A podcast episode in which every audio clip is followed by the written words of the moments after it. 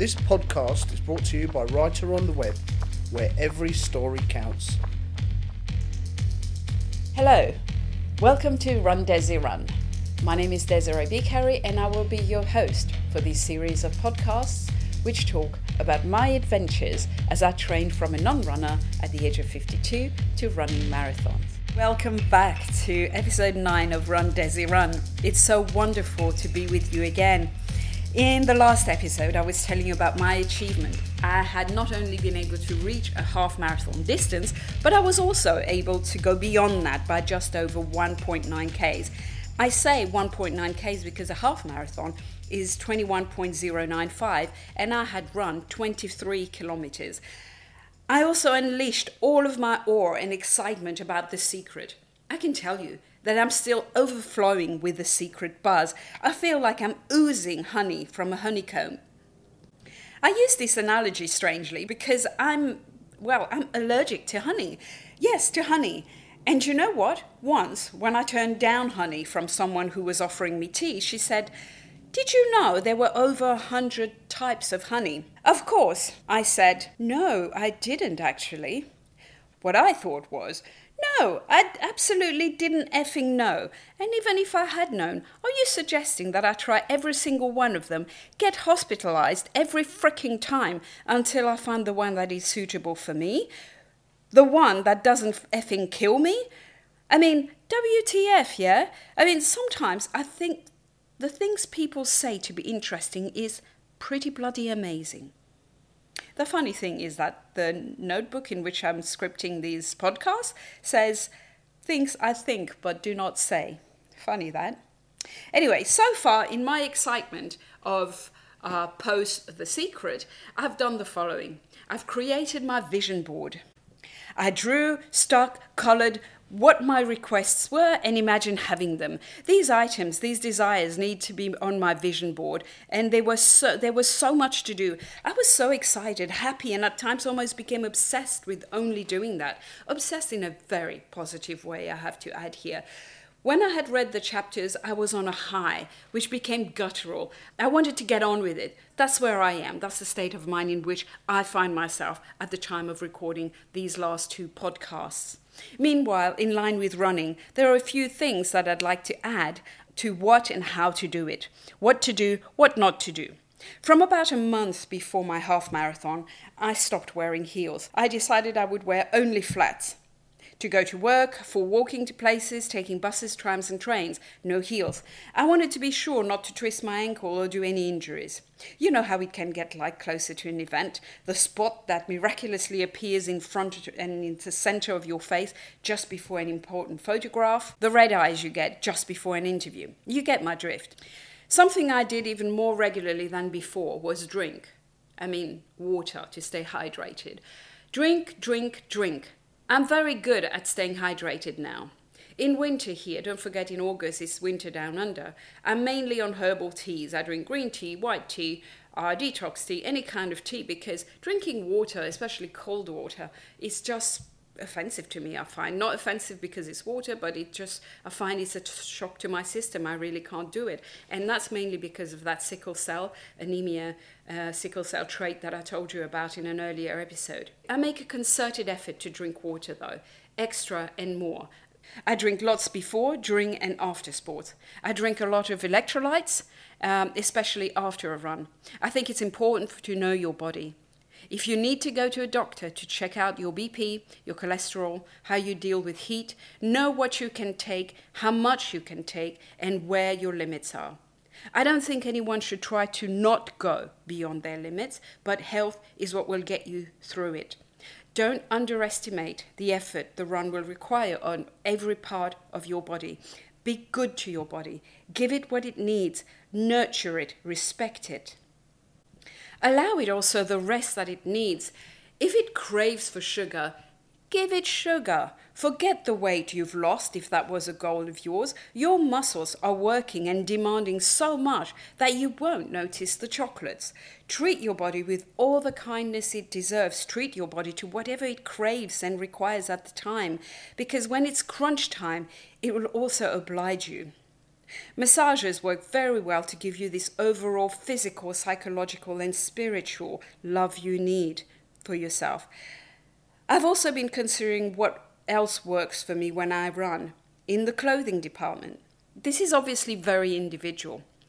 I don't do very well when it's cold, and I don't do very well when it's damp. Therefore, when I run, I make sure that I wear long sleeve tops, that's sports tops, long pants, and a tracksuit top. I need to make sure I'm warm. I wear these most of the runs because it's cold.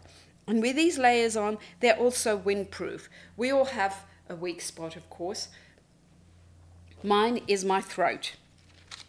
Whether I'm low physically, emotionally, or psychologically, my throat tells me how I'm feeling, so I protect it. During the runs, I also have a towel around my neck. It stops the sweat from going down to my chest, but also protects my throat from the wind.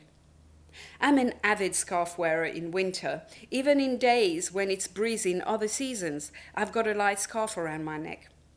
I also wear a cap. My cap is almost like my mascot. I say almost, but I think it is my mascot. I never go running without it.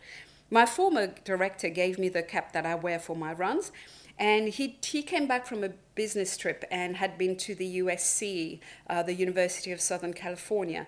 And the reason I liked that cap instantly was because it has a ram on it.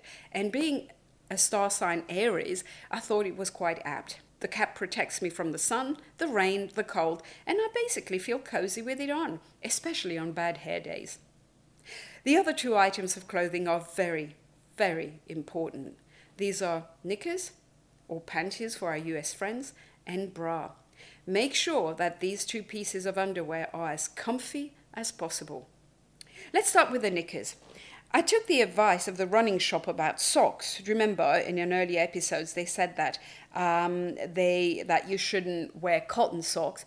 Well, I'm sure they would have given me advice about bras and knickers if I had remembered to ask, which I didn't. But I thought if that logic applies to, uh, to socks, it should apply to underwear as well. I decided to wear undies that are not fully cotton, rather poly, so that they would simply dry out quickly and not keep rubbing in the crotch area. I mean, it's delicate enough down there without adding to it. Last but not least, there's the bra. Now, I have a normal size pair of boobs. In fact, I have to say that I have a lovely pair of boobs. After all these years, they have remained center upright, firm, and well, really amazing. B to C cup depending on the bra, and happy to have them on my chest. Then again, with my humble experience in checking out boobs, I think that all boobs are beautiful. It's all about what you like and what suits your frame and what those who are looking enjoy. As long as the boobs are cancer free, I think that's all that really matters. But back to my own boobs because that's the most important. They do bounce and ache if they're not well supported. There's nothing more distracting when I'm running and, uh, and having to constantly cradle my boobs because they're bouncing so much. You might not get it right for the first time around which bra you're wearing. For me, it was really trial and error with different sports. I hadn't realized that the bras I wear in the gym for various activities were not necessarily adequate for running distances until, well, I tried it out and found that they were totally inadequate and I was cradling my boobs. For example, if I'm doing CX and RPM, I just had a normal gym bra, even a not a proper bra, but just a bra with uh, within a top. It's sufficient as I'm not jumping around too much. I would go as far as saying, or even at all. The same goes with body pump. No need to for heavy support because I'm not jumping up and down. When I'm on a treadmill or doing body combat or body attack, well, the support is needed there. The tighter you push up your beloved boobs to your chest, the better. Of course, nothing to say that these will support you during long runs. I bought several types of bras over time, basically finding the right one at the right time for the right race. And it's not just about finding the right bra for the race, it also depends on the temperature of the day. Your body will react very differently to your underwear based on what temperature it is. Because so far most of my runs have been in the cold, I found one bra worked very well, one type of bra, but then later on I found out that it didn't work because it got warmer. So this like the trial and error isn't just about the bra, but it's also about the climate you're you're actually running in. And what I noticed was that, uh, to my great sadness, that when I did do a run when it was a lot hotter, um, I got a lot of chafing. And these chafing marks, they can become ugly, especially if in scenarios where your boobs and your bra strap is, and you, you're likely to show it if you wear a low back top and things like that. For a woman, it's pretty annoying. So that was it about the clothing. As for the other accoutrements, as I call it, or your accessories, of course, there's music. Listening to music when running is quite individual. I understand that some races don't even allow music. In fact, they, they, at least to say not allow is strong because I'm not really sure. I haven't checked that out. I've never done a race where they've not allowed it, but apparently they do discourage music and headphones. How that is controlled, I don't know. I use music as a pacing mechanism, as a form of encouragement and as motivation. I use music as a way to blank out all the other stuff which I mentioned in earlier episode, to blank out the voices which are interrupting my focus on running. It's really no trivial thing to step out of your door and say you're going for a run for a couple of hours and you won't see that front door of yours for at least 90 minutes. So you need to give yourself something to get you moving, to get you started. It's a challenge to leave home and to get those first few kilometers under your belt without um, fighting with the voices. So, even as a starter point, unless you're in the super zen place, unless you have managed to shut the voices down well before you began, unless you're brilliant at self motivation as a kickstart, I suggest music. But it's only my advice and opinion. You must find what works best for you. I've even heard that some people use things like a vision and a sound of a metronome to keep them going and to keep their pace. I mean, if it works for them, all jolly well and nice. Music is what keeps me going. But when we talk about music, make sure that it's not all go, go, go. You need to allow yourself some respite, slower and faster paces.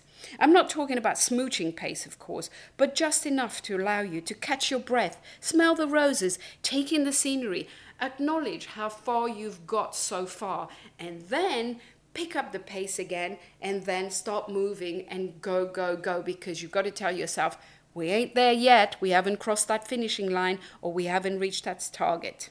The rest is between you and your ears. Now, if you have music, where do you carry it? Well, I'm going to talk to you like you have no idea because you've never run before. For me, I had to start from the very beginning, so I was quite a novice.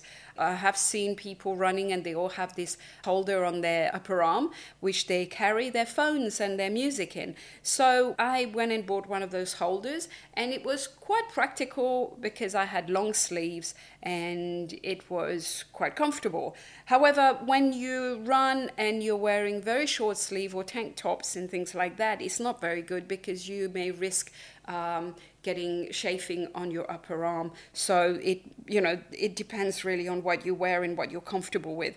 And, and then I find out that most of the time I'm wearing pants and, and uh, tracksuit tops all of which have pockets, so it was easy for me to carry my, my music in my pocket. Whether you're wearing Bluetooth headphones or one which is connected to your music directly with a wire, it doesn't really matter, it depends how you rig it. Again, it's really all about individual taste and, um, and different trials until you find out what works well. Now, there's something else that you can do is there are special belts that you can carry around your waist. Uh, some of them are made of material. Um, there's bum bags or fanny packs, as the American call it, and there's also those some pants, some running pants um, that also have small pockets on either side or on one side uh, or within the belt that you know that makes it practical for you to carry the gear that you need. As you know much of this physical effort is about a psychological challenge and the psychological part is feeling that you are adequately prepared. By prepared means you're wearing the right things you your shoes are right, your clothes are right, uh, your hair is right, your music is right. It's all about that. This is all your support structure that's going to make that run comfortable for you. So do not underestimate your accessories, your accoutrements, all your bits and pieces that will make that run feel like it was a doddle. It will never be a doddle, but if you're sufficiently accessorized, if you're sufficiently prepared and you're feeling like you you know, like when you dress up and you look really smart and flash and brilliant, like a million dollars going to a special night out, when you go running, you need to feel that same feeling. You're not going, you're not going to have all the bling and stuff, but you have that feeling that you are sharp and you're ready because you're fully loaded, fully accessorized, and you're ready for that run. As my runs got longer, I started to carry tissues. I carried tissues because I noticed that I kept getting a runny nose and I wasn't very elegant when I tried to blow my nose without a tissue. You know, like football players do on the field. Uh, by football, I mean soccer. You know, when they just put their finger on one nostril and push it out and it all goes flying out somewhere. Well, I tried that. And trust me, the mess that I created was not worth the hassle. Much easier to remember to bring tissues. The second reason was for the poo emergency, but that, my friends, is for quite another episode, and you're to get the poo emergency episode, trust me, because I feel I went through it and you have to feel that pain too. It will come. I also carried my Metro card, that's in case I had a problem and needed to get home. I carried a credit card in case there was an emergency and I needed to get home extra fast, therefore taxi. Of course, I carried three paracetamols, one Nurofen Advance just in case.